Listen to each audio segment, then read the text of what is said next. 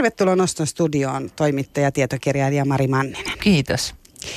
Kerro ihan aluksi nyt, että miten sä oot kaikista maailman maista hakeutunut nimenomaan Kiinaan? Sä just kerroit, että et ollut kirjeenvaihtaja, vaan lähdit sinne ihan muuten. Niin mä oikeastaan jouduin sinne. Ah. Mun mie, mies meni sinne töihin ja mä lähdin mukaan. Niin tällä tavalla musta tuli sitten tämmöinen vähitellen Kiina-asiantuntija, kun mä kun sinne sitten näin päädyin. Mutta siis mielelläni lähdin, olin tosi kiinnostunut siitä ja, ja ehdin siinä aikaisemminkin jo vähän Kiinaa opiskellakin. Minkälainen oli se niin kuin sulle semmoinen, jos sanotaan nyt näin suurin myytti, tai mikä oli se suurin ennakkokäsitys, mikä oli jotenkin, mikä sitten ihan purkautui siellä? Mm, oli aika moniakin asioita. Mähän luulin, kun mä menin sinne, että mä tiedän Kiinaa aika hyvinkin. Mutta sitten huomasin vähän väliä, että jo, jo, aika monen asian olin käsittänyt aikaisemmin väärin. Mutta ehkä semmoinen iso shokki oli se, että – kun mä rupesin kirjoittamaan ensimmäistä juttua niin Kiinan ilmansaasteista, tai nimenomaan Pekingin ilmansaasteista. Te asuitte siis Pekingissä? Me asuttiin Pekingissä. Te ette muuttaneet paikkaa nimeltä Kiina, vaan te muutitte Kiinassa Pekingi. Peking. Kyllä, näin kävi. Niin äh, Mä olin saanut sellaisen kuvan kaikista lukuisista jutuista, joita oli ollut sekä Suomen mediassa että maailman mediassa, jota olin seurannut, että Peking on ihan maailman pahin paikka ilmansaasteiltaan. Kukaan ei ollut varmaan toimittaja näin sanonut suoraan, että maailman pahin paikka, mutta ne kuvat ja tarinat oli ihan hirveitä. Plus siellä ikkunan takana, muutettiin talviaikaan, niin se, siellä ikkunan takana se smogi, mitä oli, niin se oli tosi vahvaa, mm. ei, ei näkynyt kovin kauas. Että myös se arkikokemus tuki tätä oletusta. Ja sitten mä huomasinkin, kun mä asiaa googlailin, että eihän Peking ole lähelläkään maailman saasteisimpia kaupunkeja. Se oli silloin WHO, maailman terveysjärjestön mittauksissa jollain sijalla 57 niin kuin huonoimmasta päästä. Nyt se on jollain 187 tällä haavaa. Et Intiassa on kaupungeissa paljon kauheammat ilmansaasteet. Et se oli varmaan semmoinen ensimmäinen tosi suuri järkytys. Mikä on muuten kaikkein siis, onko Intian joku kaupunki se kaikkein Se on joo. Mä en itse asiassa tällä haavaa edes muista, mikä on nyt niin kuin kaikista kauhein just nyt. Mutta silloin, kun mä sitä kattelin. Silloin, se, kun oli tämä yksi myytti ainakin, kun niin sanoit, joo. yksi myytti on se, että Peking on. Niin kuin maailman, Maailma, il, niin. ilmansaasteeltaan kauhein. Niin silloin oli tämmöinen iranilainen kaupunki kuin Zabol. Nyt siinä on intialainen kaupunki. Ö, että voisikohan olla niin, että silloin oli semmoinen intialainen kaupunki kakkosena, kakkosena kuin Kvaljor, jos nyt osaan sen oikein sanoa, niin ehkä se on sitten pompannut ykköseksi mm. kauheuksis, kauhu, kauheuksien puolelta ykköseksi. Sitten sä mainitsit, että sä menit jo ennen Kiinaan lähtöä opiskelemaan Kiinaa, mikä on tietysti mielenkiintoinen asia, joka on myös yksi tuossa kirjassa mainituista myyteistä, että kun menee opiskelemaan Kiinaan, niin on mukava, kun voi kommunikoida 1,4 miljardin ihmisen kanssa. Jep, näin minäkin ajattelin. sehän, ei, tota, sehän ei ole, eihän ole kieltä nimeltä Kiina, eikö niin? No näin mä sanoisin, uskaltaisin väittää, että Kiina Kiina kielen alla on, mitä me niin ajatellaan, että on Kiina kielenä, niin on monia kieliä. Et siellä Manner-Kiinassakin on lukuisia, niin kuin paikalliset kutsuu murteita, jotka ero toisistaan niin kuin espanja ja ranskan kieli jopa enemmän. Et usein on tilanteita, että kiinalaiset eivät ymmärrä toisiaan. Mutta poliittisesta syystä – Kiinassa sanotaan, että nämä on murteita, koska Kiinassa mielellään maata johtava kommunistinen puolue haluaa esittää maan vähän yhtenäisempänä kuin se on. Toki siellä on tämmöinen virallinen kiinan kieli sitten, joka on äh, vähän niin kuin keksitty kieli Pekingin Pekingissä, Pekingissä puhutun kielen semmoinen lähikieli putonghua, jota käytetään sitten kouluissa, opetuksessa ja televisiossa. Ja tämähän koko ajan niin kuin sitten leviää, niin että varmaan siitä vähitellen se sitten syrjäyttää ison osan muista Kiinan kielistä. Mutta miten se mandariini Kiina, sehän on ollut sellainen niin kuin... Niin mandariini Kiinaksi usein kutsutaan sitä semmoista, se on niin kuin yksi semmoinen kieli, Kiinan kielialue siellä Pohjois-Kiinassa. Ja sitten usein sanotaan Suomessa myös, koska se putonghua, tämä virallinen kieli, lingua franca, jota yritetään siellä iskostaa, iskostaa kaikkien puhuttavaksi, niin se on luotu pitkälti sen mandariinin pohjalta. Okei, okay, just. No mites Mari Manninen, sitten se arkielämä, te muutitte sinne, sun mies meni töihin, Mm-hmm. Ja sä mhm. aloit viettää arkielämää. Kerro, minkälaista se on. No mun arkihan oli hyvin pitkälle sitä, että mä kiertelin Pekingiä ja kiertelin Kiinaa ja keksin juttuaiheita ja tulin sitten sinne kotikonttorille ää, kirjoittamaan. Eli sohvalla löhösin ja kirjoitin. Mutta tota, semmoinen tavallinen kiinalainen arki, mitä sit, mihin pääsin tutustumaan, niin eihän se niinku semmoisten kaupunkilaisten arki niin kauheasti meidän arjesta arjesta poikkea. Että aamulla herätään, syödään aamupalaa, joka usein on edellisen illallisen tähteet, tai napataan mukaan sitten kaupungilta joku lämmin soijamaito tai joku tämmöinen uppopaistettu leipänen. Ja sitten mennään itse kukin mihinkin toimistolle tai työpaikkaan, istutaan siellä päivä ja käydään välillä lounaalla tai tilataan lounas toimistolle ja tullaan kotiin ja hoidetaan sitten sitä yhtä tai nykyään yhä useammin kahta lasta. Ja, että se on semmoista, sama, semmoista aika, aika samanlaista. Tota, juodaanko kahvia, kun mainitsit, että haetaan niin kuin soijamaito sieltä, niin onko se joukossa teetä vai kahvia? Kiinassahan on, on käsitys, että kiinalaiset juovat aina kiinalaista vihreitä teetä. Joo, soijamaito juodaan pelkkänä soijamaitona yleensä, että silloin kun se on tämmöisenä niin kuin lämmintä, tuorepuristettua soijamaito. Mutta ah, se on semmoista ihan se tehdään se, siitä suoraan. Su, suoraan niistä, joo. Se on semmoinen kiva aamupala tai välipala. Sitten se jakaa länsimaisten ihmisten mieliä, että onko se hyvää vai mm. huonoa. Mm. Minusta se on tosi hyvä. Mutta ähm, siis kiinalaiset on perinteisesti juonut sitä teetä. Nyt juodaan yhä enemmän kahvia. Se on vähän niin kuin semmoinen hipsterijuttu mm. ja vähän fiiniä, että moni esimerkiksi mun kiinalaisista tutuista halusi tehdä Starbucksille treffit. Niillä ei aina ollut varaa ostaa sitä Starbucksin kallista kahvia, mutta ainakin ne sai niinku kuvan omaan someensa, että ne on siellä Starbucksilla hengaamassa. Eli siellä on Starbucksit? On, siellä on Starbucksit ja siellä on McDonald'sit ja siellä on niinku monet tämmöiset läntiset pikaruoka- ja kahvilaketjut. Mutta jos menee maaseudulle, niin sieltä on hirveän vaikea löytää kahvia. Että kyllä niin aina maaseudulle kun menin, niin ostin pikakahvia niin kuin mukaan, että sitten sai aamulla silmät auki. Kuumaa vettä kyllä aina löytyy joka paikasta myös junista. Ah, siellä on junista, että sä voit mennä, että sulla on oma teepussi tavallisesti mukana. Joillakin sitten tämä kahvi, mutta Juu, ja kiinalaiset aika paljon juo niin pelkkää kuumaa vettä myöskin. Joo, sehän on kiinalaisessa mm. itse asiassa, mm. Kiina, kun hoidetaan, niin mm. suositellaan, että semmoinen niin kuin, ei ihan kuuma, mutta sellainen niin kuin sopi, sopivan lämpöinen. Joo, ja sehän onkin sillä tavalla, että Kiinassa niin ajatellaan, että kylmän veden juominen on huonoksi mm. terveydelle. Ja ylipäätään kylmän juominen. Mutta siis tosi monihan Kiinassa niin kyllä juo jo kaljansa kylmänä. Mutta edelleen on myös niitä, jotka ei kaljaakaan suostu kylmänä juomaan ja mä osaan nykyään juoda lämmintäkin kaljaa niin. tämän takia. Mutta mulle kävi niin, että siis kylmän kaljan kanssa ei ollut koskaan ongelmia, mutta Kiinassa mä totuin semmoiseen huoneenlämpöiseen tai lämpimään veteen niin hyvin, että kun mä muutin takaisin Suomeen, niin mulle teki pahaa juoda kylmää vettä, että mun piti opetella takaisin siihen tapaan. Hmm. Se on tosiaan, siis itsellä on aika vähäiset on nämä niin Kiina-kokemukset, mutta kiinalaisten ravintoloiden ohella tosiaan yksi on niistä tämä akupunktio. Eli kiinalainen niin terveydenhoito, mistä on joskus kirjoittanut muuten niin juttua enemmänkin, että on siihen, sen verran on, on kuullut nimenomaan siitä, että että se ihmisen terveys on niin kuin aika kokonaisvaltaista ja siihen niin kuin pyritään. Kuinka paljon se näkyy? Käykö esimerkiksi paikalliset akupunktiohoidoissa ja kuinka paljon se just nimenomaan tämä ravinnon ja kaiken muun? Ne ei ole niin kuin erillisiä osia, vaan kaikki liittyy niin kuin yhteen. No se varmaan aika isot erot just niin kuin ihmisten välillä, että kuinka paljon uskotaan siihen perinteiseen ja kuinka paljon sitten tähän niin sanottuun länsimaiseen lääketieteeseen. Joka on ihan tätä samaa kuin täällä periaatteessa Joo, lääkkeitä kyllä. ja Kyllä. Lyhyet vastaanotot ja... Kyllä, mutta tätä, aika, aika usein se on niin, että tosi moni kiinalainen on sanonut mulle, kun mä oon tätä kysynyt, että, että jos he hoitaa jotain semmoista asiaa, joka on niin kuin akuutti, että jos se on vaikka syöpä tai jos se on joku semmoinen niin tosi äkisti tullut kipu ää, tai jos se on joku, mikä niin kuin vaatii perinteisesti länsimaisessa lääketieteessä esimerkiksi leikkausta – tai on semmoinen tosi paha tulehdus, vaatii nyt lääkkeet, niin silloin he menee sille länsi, niin sanotulle länsilääkärille.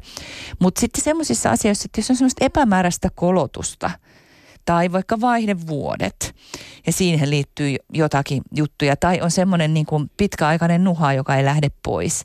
Semmoista, mitä meillä nyt kaikilla on jotain. Niin että semmoisessa käännytään sitten ja yritetään löytää niin kuin semmoinen joku balanssi siihen omien elintapojen ja oman sen ikään kuin sen sairauden tai huonon olon voittamiseksi. Että aika usein se menee siellä niin. Eli onko se esimerkiksi, että tietysti niin kuin ravinto on yksi tällainen. Ja sitten esimerkiksi itselläni on syntynyt sellainen käsitys, että ihan sama kuin vaikka Etelä-Euroopassa, niin esim. just Aasiassa on myös tämä, että esimerkiksi vuoden aikojen vaihteluilla on niin kuin tosi suuri merkitys. Että nyt yhtäkkiä kun tuli täällä vaikka kylmä, niin ihmisen pitäisi niin kuin huomioida se omassa itsessään ja juoda vaikka talvikeittoa tai pukeutua jotenkin toisella tavalla. Täällähän me pusketaan oikeastaan vähän niin kuin normaaliin malliin. Mutta huomaako tällaisen esimerkiksi? Sitä mä en osaa sanoa noista vuoden aikojen vaihteluista ja kiinalaisen niin kuin lääkinnän suhteesta. Mutta sen mä tiedän, että se kiinalaisen, kiinalaisessa lääkinnässä se idea on se, että, että on erilaisia ihmistyyppejä – se on vähän niin kuin intialaisessakin perinteisessä lääkinnässä. Ja sitten sille ihmis, eri ihmistyypeille sopii erilaiset erilainen ravinto ja myös erilaiset lääkkeet erilaisiin vaivoihin ja hoidot. Et se, ei ole, se on semmoista niin kuin yksilöllisempää se lääkär, lääkinnässä ja lääkärillä käynti. No miten sitten Mari Manninen, kun vielä tästä arkielämästä sanoit, että ihmiset käy aamulla hakemassa tämän tuorepuristetun soijamaidon, jonka makua rupesin täällä miettimään. Että se varmaan muuten vivahtaa vähän makeaan ja sitten se on... Kyllä, ja, ja sitten siihen lisätään vielä välillä vähän sokeria, Joo, niin joka on musta liikaa. Mm. Okei. Okay. Mm. No mutta tota, siellä on tämä tuorepuristettu soijamaito ja sitten joku piirakka tai piiras tai muu, minkä sä sanoit, mm. että ihmiset hakee ja sitten he hakeutuu vaikka toimistoon töihin. Ää, minkä mittaisia on työpäivät Kiinassa ja kuinka isossa roolissa se työ on? Esimerkiksi Peking on valtavan iso kaupunki esimerkiksi. Välimatkat on varmaan tosi pitkiä ihmisillä, kun he mm. menee töihin ja palaa sieltä. Eli tämmöinen arki. Joo, työmatkat on monilla pitkiä. Se on totta ja niihin työmatkoihin saattaa kuulua hurjasti aikaa. Niin kuin, että esimerkiksi parin tunnin työmatkat ei ole mikään niin kuin ihmeellinen asia. Tosin täytyy muistaa, että Pekingissä on erittäin hyvä toimiva metroverkosto että sehän niin kuin auttaa tietenkin paljon. Mutta se on kuitenkin yli 20 miljoonan ihmisen kaupunki. Ja sitten köyhimmillä siirtotyöläisillä ei ole varaa asua siellä keskustassa.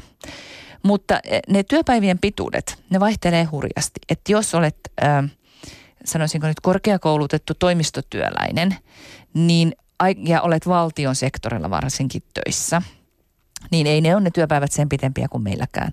että ne on lyhyitä ja usein on vielä niin, että työtehtäviä hoitamassa huomattavasti enemmän ihmisiä kuin mihin me ollaan totuttu. Ja siellä on aika monella työpaikalla on tapana ottaa esimerkiksi puolen tunnin tai jopa tunnin niin kuin ruokatorkut lounaan päälle. Ja kuinka pitkä se lounas on? No se lounas syödään joskus, syödään sitten siinä työpöydän ääressä, joskus käydään ulkona, että, että, siis se, että semmoista niin kuin varmaan joillakin työpaikalla on niin viralliset lounastunnitkin, että se on niin sit aika usein ne virastot on niin tunnin viiva kaksi lounasaika esimerkiksi kiinni. Mutta tota, sitten on yksityiset yritykset, jotka saattaa vaatia sitten toimistotyöläisiltäkin saattavat vaikka perjantaina sanoa, että kylläpä tuletkin lauantainakin töihin ja varsinkin jos on kiinalaisomisteinen, niin se on aika, saattaa olla aika kovatkin ne vaatimukset työtunneista ja joustamisesta. Ja sitten on tietenkin siirto, siirtotyöläiset, jotka hoitaa esimerkiksi tämmöiset niin pizzakuljetukset ja ruokakuljetukset kotiin ja kaupungin äh, siivoamiset ja, ja, ja ovat niin rakennuksilla töissä. Ja heillä saattaa olla hyvin pitkät päivät. Ja monesti he myös haluavat tehdä hyvin pitkää päivää, koska he saavat usein tuntiperusteista palkkaa, jolloin se tarkoittaa sitä, että halutaan tienata paljon ja päästä sitten joskus käymään siellä kotiseudullakin. Ai sitä varten tienataan? Että...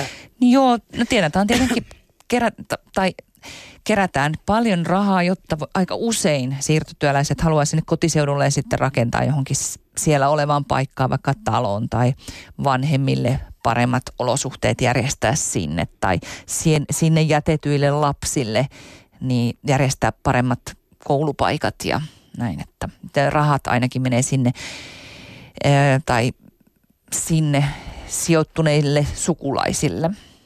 Niin, sä mainitsit tuossa kirjassa, että perhe on Kiinassa tosi tärkeä. Eli, eli yksi myytti oli esimerkiksi se, että kiinalaiset käyttäytyy huonosti. Ja tota, siinä mainitsit sen yhteydessä sen, että, että kiinalaiset ei niinku perhettä ja läheisiä kohtaan varsinkaan niinku käyttäydy huonosti, vaan heitä kohtaan ollaan niinku äärimmäisen kohteliaita ja pidetään hyvää huolta. Joo, se oikeastaan menee sillä tavalla vähän, että kun kiinalaiset se huono maine käyttäytymisestähän tulee aika paljon siitä, kun esimerkiksi länsimaiset menee nyt vaikka Pekingiin, niin sitten monesti nämä kiinalaiset etuilee jonossa tai tönii tai näin. Että se niin kuin semmoinen niin kuin julkisessa tilassa käyttäytyminen, niin se ei siellä ei ehkä ole niin tärkeää se semmoinen kanssakulkijan huomioiminen. Mutta sitten kun mennään työpaikat, naapurit tällaiselle tasolle, jossa ollaan niin hyviä tuttuja ja kollegoita, niin silloin ollaan todella kohteleita. Tai jos kiinalaiselle tulee vieras kotiin, niin se on semmoista passaamista, tuoli tuodaan alle ja ovet auotaan. Ja mäkin muistan, että joku ryntäisi pesemään mun jalat kerran. Kun mä Oho, se on jo aika intiimiä. se on, mutta se on siis hyvin hämmentävä, kauheasti ruoka.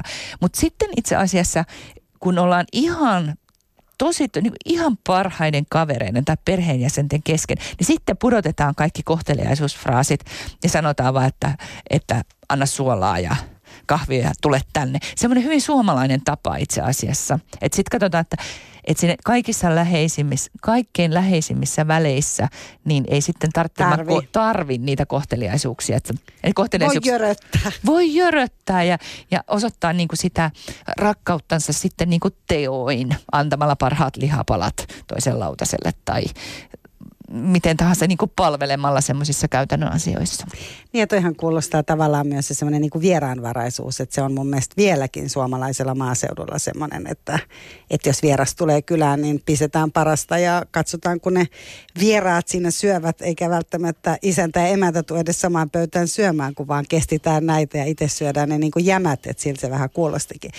Mutta sun kirjan jälkeen mä tosiaan kiinnitin huomioon, kun tänään törmäsin kiinalaiseen turistiryhmään itse – ja tota, sä olit siinä kirjoittanut näistä kohtelaisuussäännöistä, niin mä huomasin, että mä rupesin katsoa heitä ihan eri silmin, kun he oli siinä, koska sä mainitset kirjassasi nimenomaan siitä, että yksi kiinalaisten tapa olla kohtelias niin kuin ulkomailla on esimerkiksi se, että he käy parturissa ennen, ennen lähtöä ja kampaajalla ja hankkii parasta päälleen, ei sen takia, että ei pelkästään siksi, että he itse olisivat nyt jotenkin niin kuuleja ja hyviä, vaan niin kuin kunnioituksesta myös ihan niin kuin Kiinan ulkopuolella olevaa maailmaa kohtaan, vai tapahtuuko tämä ehkä jossain, niin kuin, kun matkustetaan kaupungista toiseen Kiinassakin, en tiedä, mutta yksi kohteleisuus on tämä, että Mm. Kyllä sitten tapahtuu, se kiinalaisten ajatus siinä matkustamisessa on tapahtunut sitten Kiinan sisällä tai ulkomaille lähtiessä, että, että hän aina edustaa – koko sitä joukkoa. On se sitten oma perhe, oma kylä, oma kaupunki, oma maakunta tai oma maa. Oho. Niin se on, että tavallaan kiinalainen kokee, että hän on niin sitten koko, edustaa koko Kiinaa ollessaan ulkomailla, niin siinähän on tietysti aika kovat paineet myöskin. Aika sitten pitää olla kynnet maalissa ja kiharat niin kuin kohillaan. No minkälainen esimerkiksi tässä, jos ajatellaan tätä ulkonäköä, kiinnitän huomioon, että sulla on esimerkiksi erittäin, erittäin kauniisti lakatut kynnet. Onko tämä tota, ja mainitsit ne kynnet muutenkin, eli onko tämä esimerkiksi yksi sellainen asia, joka liittyy Kiinaan, että naisilla on aina esimerkiksi tosi kauniisti lakatut kynnet? No ei ole Ja kaikilla aina. naisilla tietystikin, koska puhumme aina, kaikki koskee vaan kaikki. Kaikkia, kaikkia 1,4 miljardia Kyllä, puolet niistä näin. naisista. Naisia. No ei, ei sillä, ei, ei ole aina tosiaan kalakatut. Ja se on siis Kiinassa, kun ö, on, sanotaan, että vähän yli puolet ihmisistä asuu kaupungeissa, vähän yli puolet maalla. Ja ne elintasoerot on hurjat. Mm. Et on hirveän paljon aivan mini-mini rahalla eläviä ihmisiä siellä maaseudulla, köyhiä köyhiä, jotka elää oikeastaan omavaraistaloudessa, monet heistä. Ja ei heillä ole tietenkään vara myöskään mihinkään hirveän fanseihin ja hienoihin vaatteisiin. Mutta sitten on olemassa myös niin kuin miljardöörejä ja semmoinen niin kuin erittäin rikkaiden, uusrikkaiden porukka. Ja kaupungissa taas paljon keskiluokkaa, joilla sitten on ihan erilaiset, erilainen mahdollisuus panostaa ulkonäköön. Ja mitä se käytännössä tarkoittaa? Minkälaisia esimerkiksi vaatteita he haluaa? Onko heillä semmoisia niin kuin haluuko he amerikkalaisia merkkejä vai onko siellä paljon niin kuin paikallisia merkkejä vai mikä siellä, ollaanko siellä niin kuin skeittareita ja Kim Kardashianin niin kuin tyyppisiä vaatteita käytetään, mikä se on se meininki? No ainakin ö, semmoinen, Kiinassa on, jos on rikas, niin edelleenkin kyllä käytetään mielellään paljon semmoisia kansainvälisiä merkkituotteita, että, että on se sitten Prada tai mitä semmoisia. Ja ylipäätään semmoinen ajatus, että sillä omalla ulkoisella, on se sitten oma auto tai on se sitten oma vaatetus, niin sillä niin kuin viestitään, että olen vauras. Niistä elintasoa. Elintasoa ja semmoista, että mä, mullakin on ystäviä, joilla on aina todella kauniit vaatteet. Ei nyt välttämättä Prada. Ja sitten kun mä käyn heillä kotona, niin heillä voi olla aika vaatimatonta. Mutta että ulospäin näytetään semmoista paljon pramempaa ja kauniimpaa. Öm, ja nyt sitten kyllä on niin, että kyllä niin kuin kiinalaiset muotimerkit ja yli, on niin kuin nousussa. Et kiinalaiset on alkanut myös arvostaa yhä enemmän semmoista, mikä tulee heiltä omasta maasta. Ja se on varmaan semmoinen trendi, mikä jatkuu. Pitkään semmoinen vähän kansallisylpeys nousee sieltä vähitellen. Mutta kyllä kiinalaisessa pukeutumisessa kaikkineen arvostetaan paljon enemmän värejä punaista ja keltaista ja semmoista niinku räiskyvyyttä. Ja sitten se saattaa, että voi ihan hyvin olla, että on niinku montaa väriä, sitten on vähän pitsiä ja sitten on vähän vielä kimalletta. Ja se näyttää niinku hienolta. Ja mun oma makukin muuttui Kiinassa, että tänään olen pukeutunut mustiin, mutta tätä nykyään pukeudun usein myös punaiseen. Niin, että on tämmöistä niin kuin värikkyyttä ja on tosiaan niin kuin halua näyttää itseään. Onko se semmoinen, niin kuin, että ollaan voimakkaasti naisellisia tai ollaan voimakkaasti miehekkäitä tai miten tällainen? No mun mielestä pukeutumisessani löytyy kyllä laidasta laitaan. Siihen mahtuu. Siihen mahtuu kaikenlaista. Ja ehkä myös sillä tavalla mahtuu, että on hyvin paljon semmoisia kiinalaisia tilaisuuksia, jossa niin kuin, että samassa tilassa saattaa olla hienon ravintolan äh, brunssi tai se saattaa olla vaikka joku ulkomaisen lähetystön joku tämmöinen tilaisuus, että osa saattaa tulla sinne ihan oikeasti niin kuin verkkareissa ja sitten sulla on sama yhtä aikaa siellä joku, joka iltapuvussa. Että se on hyvin vapauttavaa myöskin se, että et voi niin kuin aika lailla mennä vähän niin kuin tykkää. No miten sitten Mari Manninen, tämä varakkuus, kerron tässä itse asiassa kuuntelijoille samalla, että vieraana on siis täällä toimittaja tietokirjailija Mari Manninen, joka on kirjoittanut kiinalaiseen yhteiskuntaan ja Kiinaan liittyen kolme tota, kaksi ja puoli tietokirjaa, kuten sanoit. Eli tota, Yhdessä eli, kirjassa oli Iina Ruokolainen myös mukana. Mukana, niin just. Mm. Eli tämä, sun, tämä ei ole nyt niinku kolmas kirja. Miten sen nyt laskettaisiin, että tämä on, on niinku viimeinen tavallaan. syksyllä ilmestynyt. Joo. joo. Mutta tota, miten tämä hinta tai, tai palkat? Sä mainitsit tuossa kirjassakin siitä tässä viimeisimmässä 33 myyttiä, eli tämä kiinalainen juttu, niin puhuit siitä, että esimerkiksi ää, äiti, joka on työskennellyt palvelijana 20 vuotta ja on tienannut rahoja sitä varten, että poika pääsee tai tytär pääsee yliopistoon. Ja sitten kun hän on päässyt ja saanut sen koulutuksen ja menee töihin, niin loppujen lopuksi nyt sitten tämä jälkeläinen saakin saman verran palkkaa kuin äiti palvelijana. Miten tässä nyt niin kuin näin on käynyt, että vaikka sä saat yliopistokoulutuksen, niin, mm. niin ne mm. palkat ei ole sen korkeampia vai mi, mi, mikä siellä on tämä? No se on se äh, palkkojen jakauma, äh, niin kuin erot on niin suuret. Että kyllähän se esimerkiksi tehdastyöläiset, joilla niin kuin mehän ajatellaan usein, että Kiinassa on sitä halpaa työvoimaa, niin tehdastyöläisten palkat saattaa joissain tapauksissa nykyään olla niin yhtä isot kuin ne on ne korkeakoulusta valmistuneiden palkat, jotka menee niin kuin julkiselle sektorille. Ja tähän tietenkin johtuu siitä, että Kiinasta Kiinassa ei ole enää niin paljon semmoista tehdastyövoimaa. Kun on ollut se yhden lapsen mm. politiikka, niin on ollut ehkä vähän pienempiä perheitä. Ja sitten lisäksi nyt niin kun on koko ajan koulutettu enemmän ja enemmän ihmisiä ja pidemmälle.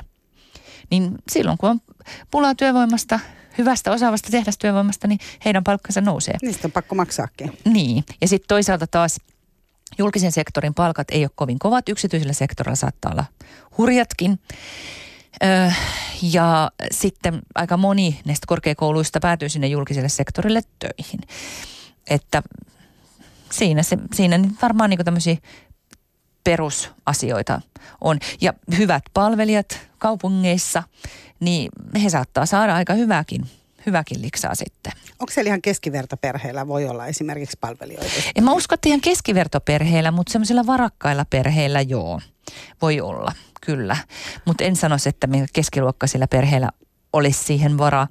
Että keskiluokkaisilla perheillä on usein, ja tosi monisilla kiinalaisilla on tavallaan palvelusväkeä kotona, koska on hyvin, hyvin tavallista, että kun nuori pariskunta saa lapsen, niin jomman kumman, äh, jommalta kummalta puolelta isoäiti, eli siis on pariskunnan jomman kumman äiti, tulee hoitamaan sitä lasta ja jää sitten asumaan. Niin, että heillä on tämmöinen systeemi, systeemi sitten. Joo. Ja onko Joo. siellä edelleen se sama pyrkimys, että edellinen sukupolvi koittaa tosiaan tehdä sen seuraavan sukupolven elämän mahdollisimman hyväksi. Että siellä elää, kun tätähän vähän sanotaan, että länsimaissa ei välttämättä mene enää ihan niin, että ollaan aika individualistisia ja äidit ja isät haluavat itselleen paljon, eivät kerää niin kuin seuraavalle palvelle, mutta sain sellaisen käsityksen sun kirjasta ja just tuosta palvelija ja hänen jälkelänsä esimerkistä, että siellä, on, siellä se on myös kunnia-asia, että seuraava sukupolvi – pääsee vielä vähän korkeammalle. Kyllä se on. Ja nythän täytyy muistaa, että Kiinassa on ollut ihan maailmankin mittakaavassa niin kuin aivan erityislaatuinen talouskasvu, jossa äh, ihmiset on niin kuin elinaikanansa nähneet, että koko ajan äh, elintaso paranee sekä heillä mahdollisesti itsellään ja ainakin niin kuin ympärillä. Ja niin kuin oletus on se, että jatkuvasti mentäisiin eteenpäin. Tähän onkin tietysti nyt kiinalaisille kova paikka, kun ei omien lasten kohdalla käykään välttämättä enää niin, että lapsilla menisi niin kuin taloudellisesti paremmin. Että se talouskasvu on niin kuin vähän tasottumaan päin. No miten sitten Mari Manninen tämä yhden lapsen politiikka? Sä kirjoitit myös tästä aiheesta edellisen kirjankin, eli, eli Kiinassa on ollut tämmöinen, tai meillä on länsimaissa semmoinen käsitys, että Kiinas, kiinalaiset saavat hankkia yhden ainoan lapsen. Joo, se yhden lapsen politiikka oli vuoteen 2015 loppuun asti voimassa, kesti 35 vuotta noin. Ja sinä aikana se, tietysti tämä yhden lapsen politiikka niin kuin nimenä on vähän se, siitä tulee sellainen kuva, että vain yhden lapsen saa tehdä. Et totuushan oli se, että se oli ikään kuin se päämäärä ja pyrkimys, mutta siinä oli aika paljon poikkeuksia. Ja se isoin poikkeus oli se, että maaseudulla, jos ensimmäinen lapsi avioparilla avioparit edelleenkin saa tehdä vain lapsia, avoparit ei. Niin jos avioparin ensimmäinen lapsi oli tyttö maaseudulla, niin sitten sai yrittää yleensä myös toista lasta. Jolloin ja sitten oli muitakin poikkeuksia, että oikeampi nimi tälle politiikalle olisi varmaan ollut se puolentoista lapsen politiikka. No mutta jostain varmaan kertoo se, että, että oli tärkeää saada poika. Onko tämä siis edelleen voimassa oleva asia siellä myös, kun tämä on nyt muuttunut tämä mm. NS-laki? No, siis kun Kiina, aina kun mä juttelen kiinalaisten kanssa, niin kiinalaiset sanoivat itse, että, että joo se oli tärkeä, mutta ei se ole enää, että nyt on ihan sama, että kumpi vaan tulee. Ja, tervetulleita ja, molemmat. Tervetulleita molemmat, juu. Mutta sitten kyllä noi tilastot kertoo kuitenkin vähän muusta. Että edelleenkin tyttöjä syntyy huomattavasti enemmän kuin mitä pitäisi syntyä niin kuin verrattuna poikien lukumäärään. Eli se kertoo siitä, että edelleenkin kiinalaiset, vaikka eivät saisi, niin tekevät, selvittävät sikiön sukupuolen ja sitten tekevät edelleenkin näitä valikoivia abortteja. Että ei, ei ole niin yhtä pahoja luvut, ei joku pahimpina aikoina, mutta että kyllä sitä edelleen tapahtuu. Vaikka niin sanotaan, no okei, sanotaan nyt näin, että esimerkiksi mun ystävä sai lapsen, niin hänelle ja hänen miehelleen oli niin kuin näin sanoi ihan sama kumpi tulee – he oli ehkä 35-vuotiaita silloin ja he sai tytön. Mutta sen miehen isälle oli kuitenkin se oli niinku aika rankka paikka, että hän ei tullut sitä ihan heti käymään, kun ei tullut niinku pojan poikaa. Hän suuttu, kun he ei ne, Niin, sitä. hän vähän mökötti siitä. Että ehkä se on tämmöinen sukupolvikysymys enemmän. Et ehkä sitten se, kun isovanhemmilla on vielä aika paljon Öm, merkitystä, merkitystä ja niin kuin he, he voi päättää monista asioista koko suvussakin ja niin kuin perheessä, niin niin ehkä se sitten vaikuttaa tähänkin. En tiedä. Mutta miksi se pojan saaminen on niinku tärkeää? No se on perinteisesti siellä maaseudulla ajateltiin, että ja olikin näin, että poika jäi sen tilan jatkajaksi. Ihan vähän niin kuin Suomessakin. Mm. Ja sitten tyttö naitiin muualle. Joten, ja poika piti sitten huolta siihen ää, tilalle jäävistä omista vanhemmistaan. Eli se oli niin kuin vanhuuden turva. Ja tämä oli ihan samanlainen systeemi Suomessa. Ei siitä nyt niin kauan ole. Et että voi olla, että se ei ole niin kiinalainen systeemi, että se on enemmän tämmöinen agraariyhteiskunnan juttu. Mutta sä mainitsit tuossa kirjassa, että, että sitten tosiaan tähän politiikkaan liittyy myös se, että, että rikkaat pystyy esimerkiksi hankkimaan sit, kun siitä joutuu maksaa jonkinlaisen sakon, niin he mm. pystyisivät hankkimaan useamman lapsen, koska, koska kykenevät maksamaan sakon, köyhät ei. Eli he sitten esimerkiksi piilotteli lapsiaan. Mutta tuossa mainitsit myös sen, että sen ansiosta, koska koska tota, oli tämä yhden lapsen politiikka ja sitten tullut näitä poikia. Niin sitten kiinalaiset rupeskin kasvattaa näistä tytöistä itse varmempia, että heistä tulikin sitten osaavampia ja ehkä koulutetumpia myös. Eli tavallaan niin kuin tietynlainen ehkä feminismi on sitten päässyt siellä tämmöinen on päässyt nousemaan niin kuin tätä kautta ei suunnitellusti. Onko näin? No kyllä se on, että kyllä niin kuin kaupungeissa, missä tämä yhden lapsen politiikka oli tiukkaa. Että siellä sitten kun se tyttö tuli, niin sitten se oli siinä. Niin kun niihin tyttöihin sitten panostettiin, sukupanosti kaiken. Me koulutti ne ja antoi, antoi tytölle niin kuin kaikki mahdolliset välineet rakkautuksensa ja kannustuksensa ja vaatimuksensa. Niin kyllähän siellä nyt on kaupungeissa valtavan iso yhtäkkiä noussut tämmöinen koulutettujen nuorten naisten niin kuin ryhmä, luokka, miksi sitä nyt kutsuisi. Ja se on aika, se on sakkia, joka tietää mitä osaa kuulee. Ja onko he myös sellaisia, että he ei välttämättä esimerkiksi kaipaa sit avioliittoa, vaan pärjäävät No ihan itse. useimmat ei kaipaa, mutta katsotaan, siis sehän tässä on, että siellä olisi niinku aika paljon jo mimmejä, jotka haluiskin olla sinkkuja, mutta mm. sitten, että miten paljon pystyy sinne suvun painostukselle pistää sitten hanttiin, niin siitäkin on kiinni. Toki suurin osa haluaa varmaan jonkinlaisen parisuhteen, mutta kyllä kaikki kallupit näyttää sitä, nuoret naiset, niin yhä useammin voisi kuvitella hyvinkin elämänsä sinkkuina. Niin, että tämä on tämmöinen kansainvälinen Jep. trendi, trendi, mikä on. Mutta Mari Manninen, kerro vielä tähän se, että sä mainitset tuossa kirjassa myös myytin siitä ja on vaikea tietysti puhuakin Kiinasta mainitsematta Tiibetiä. Eli meillähän on semmoinen käsitys, että kiinalaiset sortaa tiibetiläisraukkoja ja Dalai Lama on hieno ihminen, joka haluaa rauhaa ja hyvää ja niin edespäin. Se ei nyt sun juttujen mukaan mene ihan tismalleen niin kuin noin. Niin, siis itse asiassa se on kyllä ihan totta, että kiinalaiset sortaa niitä tiibetiläisiä, että sillä tavalla se menee kyllä ihan, ihan tismalleen niin ja aika, aika julmallakin tavalla tai monin julmin tavoin. Ö, mutta ehkä se semmoinen meidän, meillä usein länsimaissa vallitseva mielikuva siitä, että tiibetiläiset olisi itse niin kuin hartaita Tiibetin buddalaisia, jotka olisi niin... Ö, äh, mitä mä sanoisin, rauhanomaiset eivät kärpäsellekään tee pahaa. Ja, äh, ja ettei min, kaikenlainen väkivalta niin olisi kokonaan pois suljettu heidän elämästään, niin ehkä siinä meillä on semmoinen pieni harhakuvitelma sitten, tai yksi niistä harhakuvitelmista, mitä liittyy tiipetiläisiin. Eli kyllähän niin kuin Tiipetissä maaseudulla varsinkin, niin on paljon perheväkivaltaa, on sisäisiä riitoja, jopa puukkotappeluita. Niin kuin esimerkiksi mun äh, tutkija äh, Sonja Laukkanen, joka on tutkinut näitä – tiipetiläisiä ja heihin liitettyjä, liitettyjä myyttejä, niin kertoi itsekin, että hänkin on tavannut munkin, joka on ollut punk- puukkotappelussa.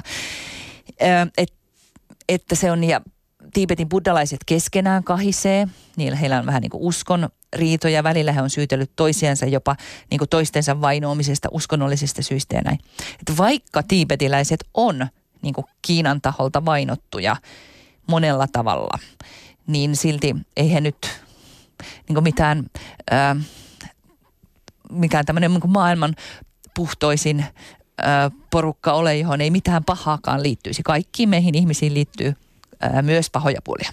Mutta sitten tosiaan sanoit, että Dalai Lamaa pidetään, pidetään Kiinassa tyyliin niin kuin Osama Bin Ladenina.